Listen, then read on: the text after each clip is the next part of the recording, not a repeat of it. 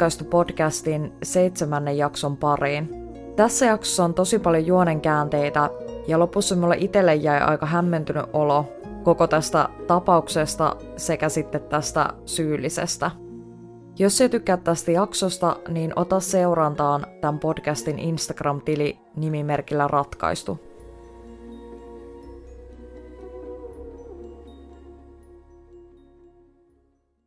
Mary Oder oli 60-vuotias lääkäri New Yorkista. Maryllä oli kaunis viisihenkinen perhe yhdessä miehensä Williamin kanssa. Heillä oli kaksi tyttöä, Tamrin ja Lajana, sekä yksi poika, Adam. Mary ja William olivat olleet yhdessä 38 vuotta ja he omistivat yhteisen yrityksen, kiropraktiikan. Yritys sijaitsi New Yorkin kaupungin osassa Jutikassa ja se oli ollut hyvin menestynyt jo 30 vuoden ajan. Mary oli kunnianhimoinen työtään kohtaan, mutta samaan aikaan hän nautti vapaa-ajastaan, jolloin hän vietti aikaansa lastenlastensa kanssa ja matkusteli ja suunnitteli uusia lomamatkoja. Mary piti todella hyvää huolta terveydestään ja hän jopa kasvatti puutarhassaan joitain yrttejä, joiden hän uskoi muun muassa ehkäisevän sairauksia. Mary oli mukana myös myymässä erilaisia yrttivalmisteita kuluttajille. 19. heinäkuuta vuonna 2015 sunnuntaina Maryllä oli edessä tavanomainen työpäivä. Hän aloitti päivänsä työpaikallaan hieman ennen aamu kahdeksaa. Marylle oli tulossa sen päivän aikana noin 20 asiakasta, joista muutama odotti häntä jo aulassa. Puolen päivän aikaan Mary lähti lounastunnillaan käymään siskonsa Sälin luona, koska hänen 93-vuotias äitinsä oli muuttanut sinne vain hetki aikaisemmin. Mary palasi töihin kello 13 jälkeen ja jatkoi asiakastapaamisia normaalisti, kunnes noin kello puoli viiden aikaan Mary alkoi voida huonosti. Hän oksenteli, eikä mikään tuntunut pysyvän hänen sisällään. Maryn vatsa oli myös todella kipeä. Mary päätti perua loput päivän asiakkaat ja lähteä sairastamaan kotiin. Kotona hän yritti saada nukuttua, mutta vessakäynnit pitivät häntä hereillä koko yön. Seuraavana aamuna 20. heinäkuuta maanantaina Maryn aviomies William heräsi ja meni tarkastamaan olohuoneen sohvalla nukkuvan Maryn kuntoa. Mary oli mennyt nukkumaan olohuoneeseen, koska se oli lähempänä kylpyhuonetta. Mary oli edelleen huonovointinen ja Williamin mukaan hänen vointinsa oli mennyt vain huonompaan suuntaan. William soitti heidän tyttärelleen Lajanalle, joka oli lääkäri, ja hän neuvoi Williamia tuomaan Maryn hänen työpaikalleen St. Lukesin sairaalan päivystykseen. Marylle tehtiin lukuisia testejä sairaalassa, Hänelle sanottiin, että hän joutuisi yöpymään ainakin yhden yön sairaalassa, jotta lääkärit voisivat tutkia Maryn perusteellisesti. Maryn vointi tuntui olevan vakaa, mutta kello kymmenen aikaan illalla noustessaan sängystään Mary kaatui lattialle ja sai sydänkohtauksen. Hänet jouduttiin siirtämään teho-osastolle. William heräsi seuraavana aamuna kello 5.30 siihen, että poliisit olivat hänen ovellaan. Poliisit sanoivat, että sairaalasta oli yritetty ottaa yhteyttä häneen ja että Williamin olisi parasta soittaa sinne pian. Sairaalasta sanottiin, että Maryn kunto oli romahtanut yöllä ja että hän oli nyt tehohoidossa. William kiirehti sairaalaan ja kertoi tilanteesta muulle perheelle. Saman päivän aikana Mary sai vielä seitsemän sydänkohtausta, kunnes kello 2.54 hän menehtyi viimeisimpään niistä. Mary kuoli vain 48 tuntia ensimmäisten oireiden jälkeen. Kuolin syy tuntematon.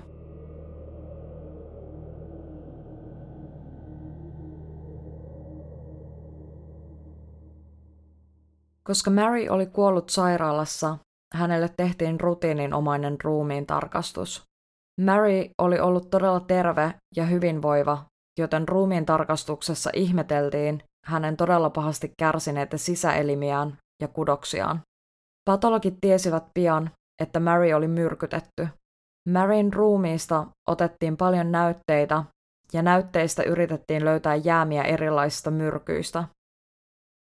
Kesti kaksi kuukautta, kunnes Maryn ruumiista löydettiin myrkkyä nimeltään kolkisiini. Kolkisiini on syysmyrkky liljasta peräisin oleva tulehdusta estävä luonnontuote. Kolkisiinia käytetään lääkkeissä pieninä annoksina, muun muassa kihdin, niveltulehdusten ja sydänpussitulehduksen hoidossa. Se on kuitenkin vaarallista liian suurena annoksena ja silloin se saattaa aiheuttaa oksentelua, pahoinvointia, ripulia, vatsakipua ja lopulta hyvin varman kuoleman. Poliisit eivät pitäneet todennäköisenä sitä, että Mary olisi aiheuttanut itselleen niin tuskallisen kuoleman tarkoituksella, joten Maryn kuolemaa alettiin tutkia henkirikoksena. Kuten useasti on tapana, katse kääntyi ensimmäisenä aviomiehen. Poliisit kiinnostuivat Williamista varsinkin, kun he saivat kuulla hänen olleen poissa töistä sinä päivänä, kun Mary oli tullut sairaaksi. Yleensä William oli samaan aikaan töissä kuin Marykin, mutta ei sinä päivänä.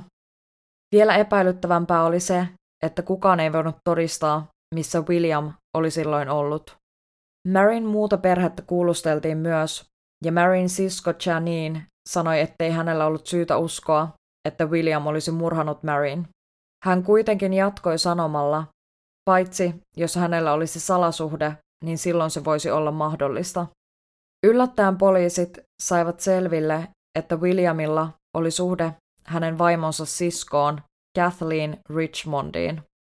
Kathleen ja William väittivät, että he eivät olleet tapailleet toisiaan ennen Maryn kuolemaa, vaan vasta pari kuukautta kuoleman jälkeen.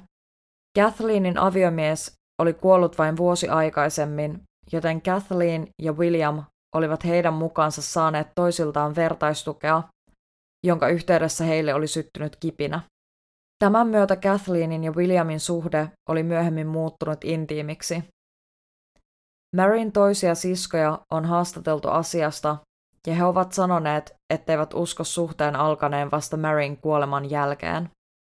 William kertoi, että hänen ja Maryn suhde oli vain parantunut päivä päivältä, ja he olivat suunnitelleet yhdessä kuukauden kestävää Euroopan matkaa. Hänen mukaansa heidän suhteessaan ei ollut mitään suurempia ongelmia, eikä missään nimessä uskottomuutta.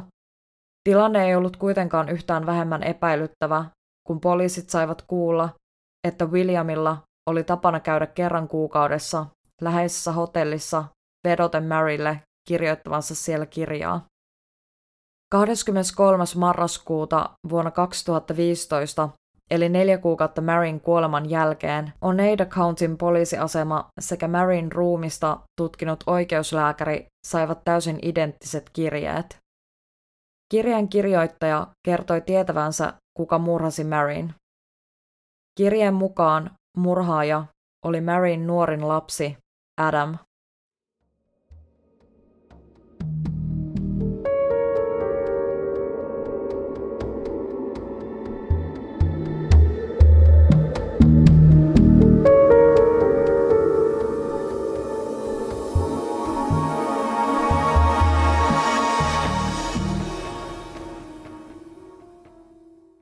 Kirja oli kirjoitettu tietokoneella, joten käsialasta ei voitu päätellä mitään.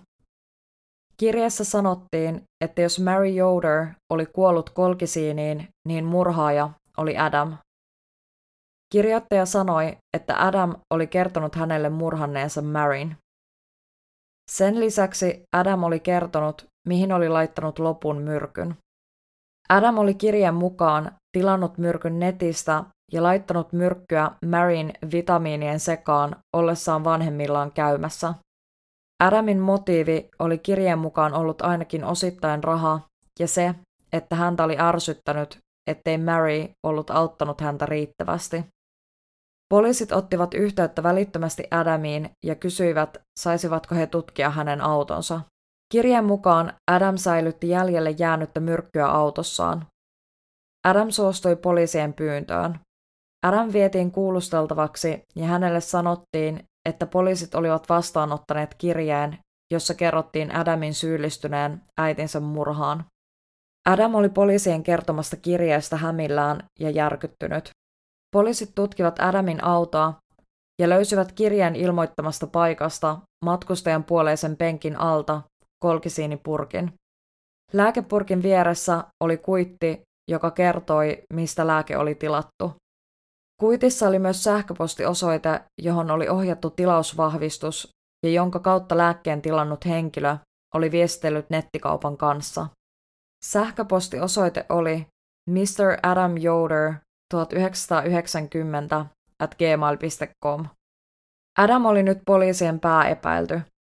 He alkoivat kuulustella Adamin läheisiä. Adamin entinen tyttöystävä, 23-vuotias Caitlin Conley, oli työskennellyt neljän vuoden ajan Marin ja Williamin yrityksessä. Myös Adam oli aikaisemmin työskennellyt vanhempiensa yrityksessä vastaanottohenkilönä Caitlinin kanssa. Poliisit halusivat jututtaa Caitlinia, koska hän oli ollut edelleen todella läheisissä väleissä Yoderin perheen kanssa. Caitlin oli muun muassa Marin kuoleman jälkeen postannut Facebookiin seuraavan kirjoituksen. Jos rakkaus olisi voinut pelastaa sinut, olisit elänyt ikuisesti. Tohtori Mary, en voi vieläkään uskoa, että olet poissa. Eilinen tuli niin yllättäen. Olit valo tässä maailmassa, ja olen niin onnekas ja kiitollinen, että tiemme kohtasivat. Ei ollut päivääkään, etten odottanut työskenteleväni kanssasi.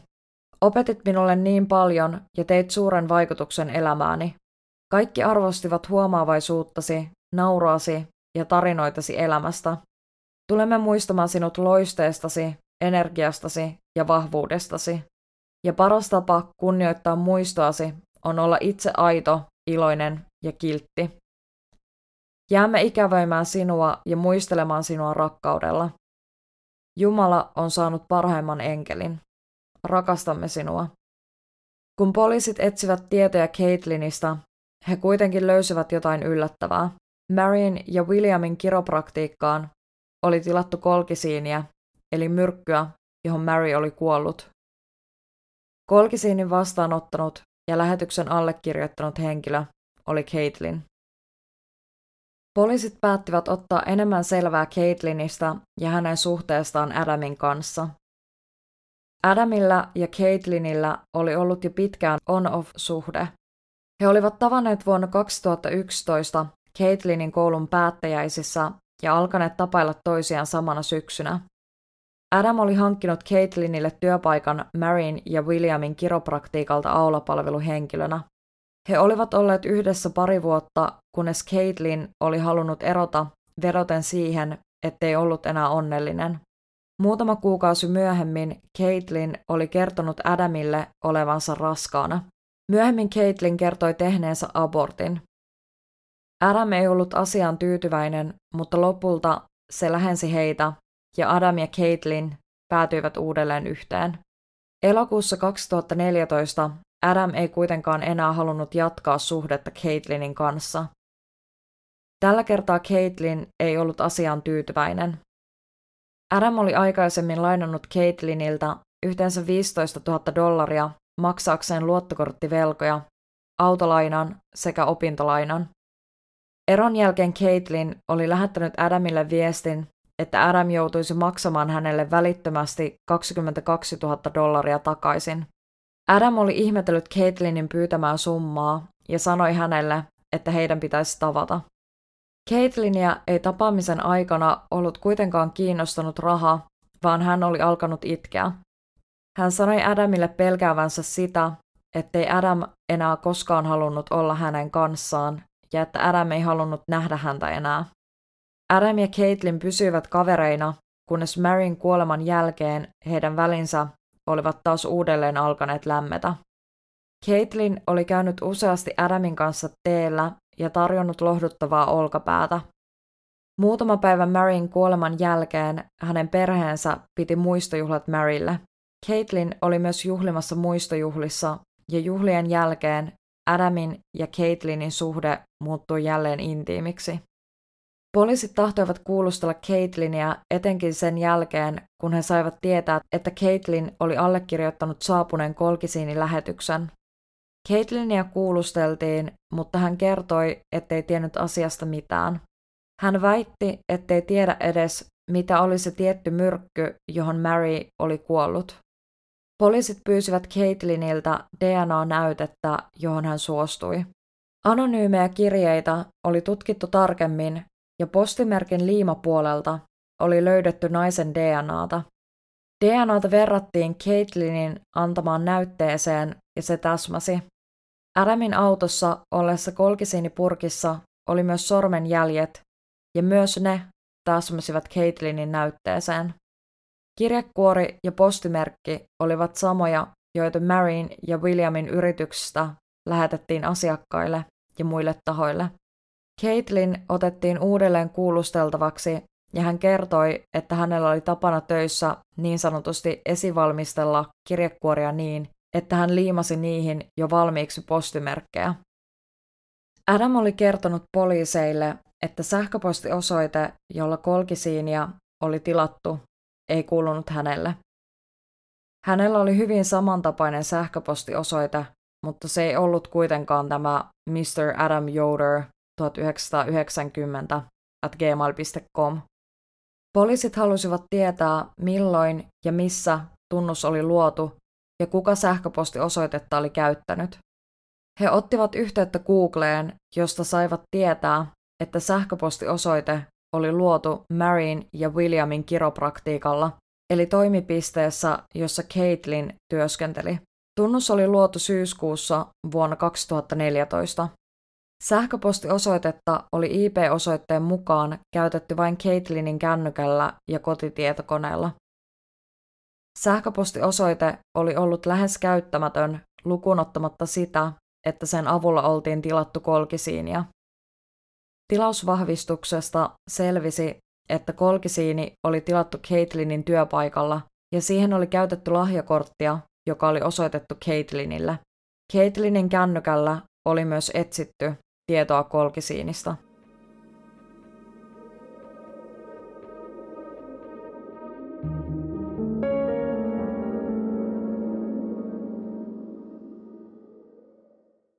Caitlin murtui kuulustelussa ja hän tunnusti lähettäneensä kirjeet poliisiasemalle ja oikeuslääkärille.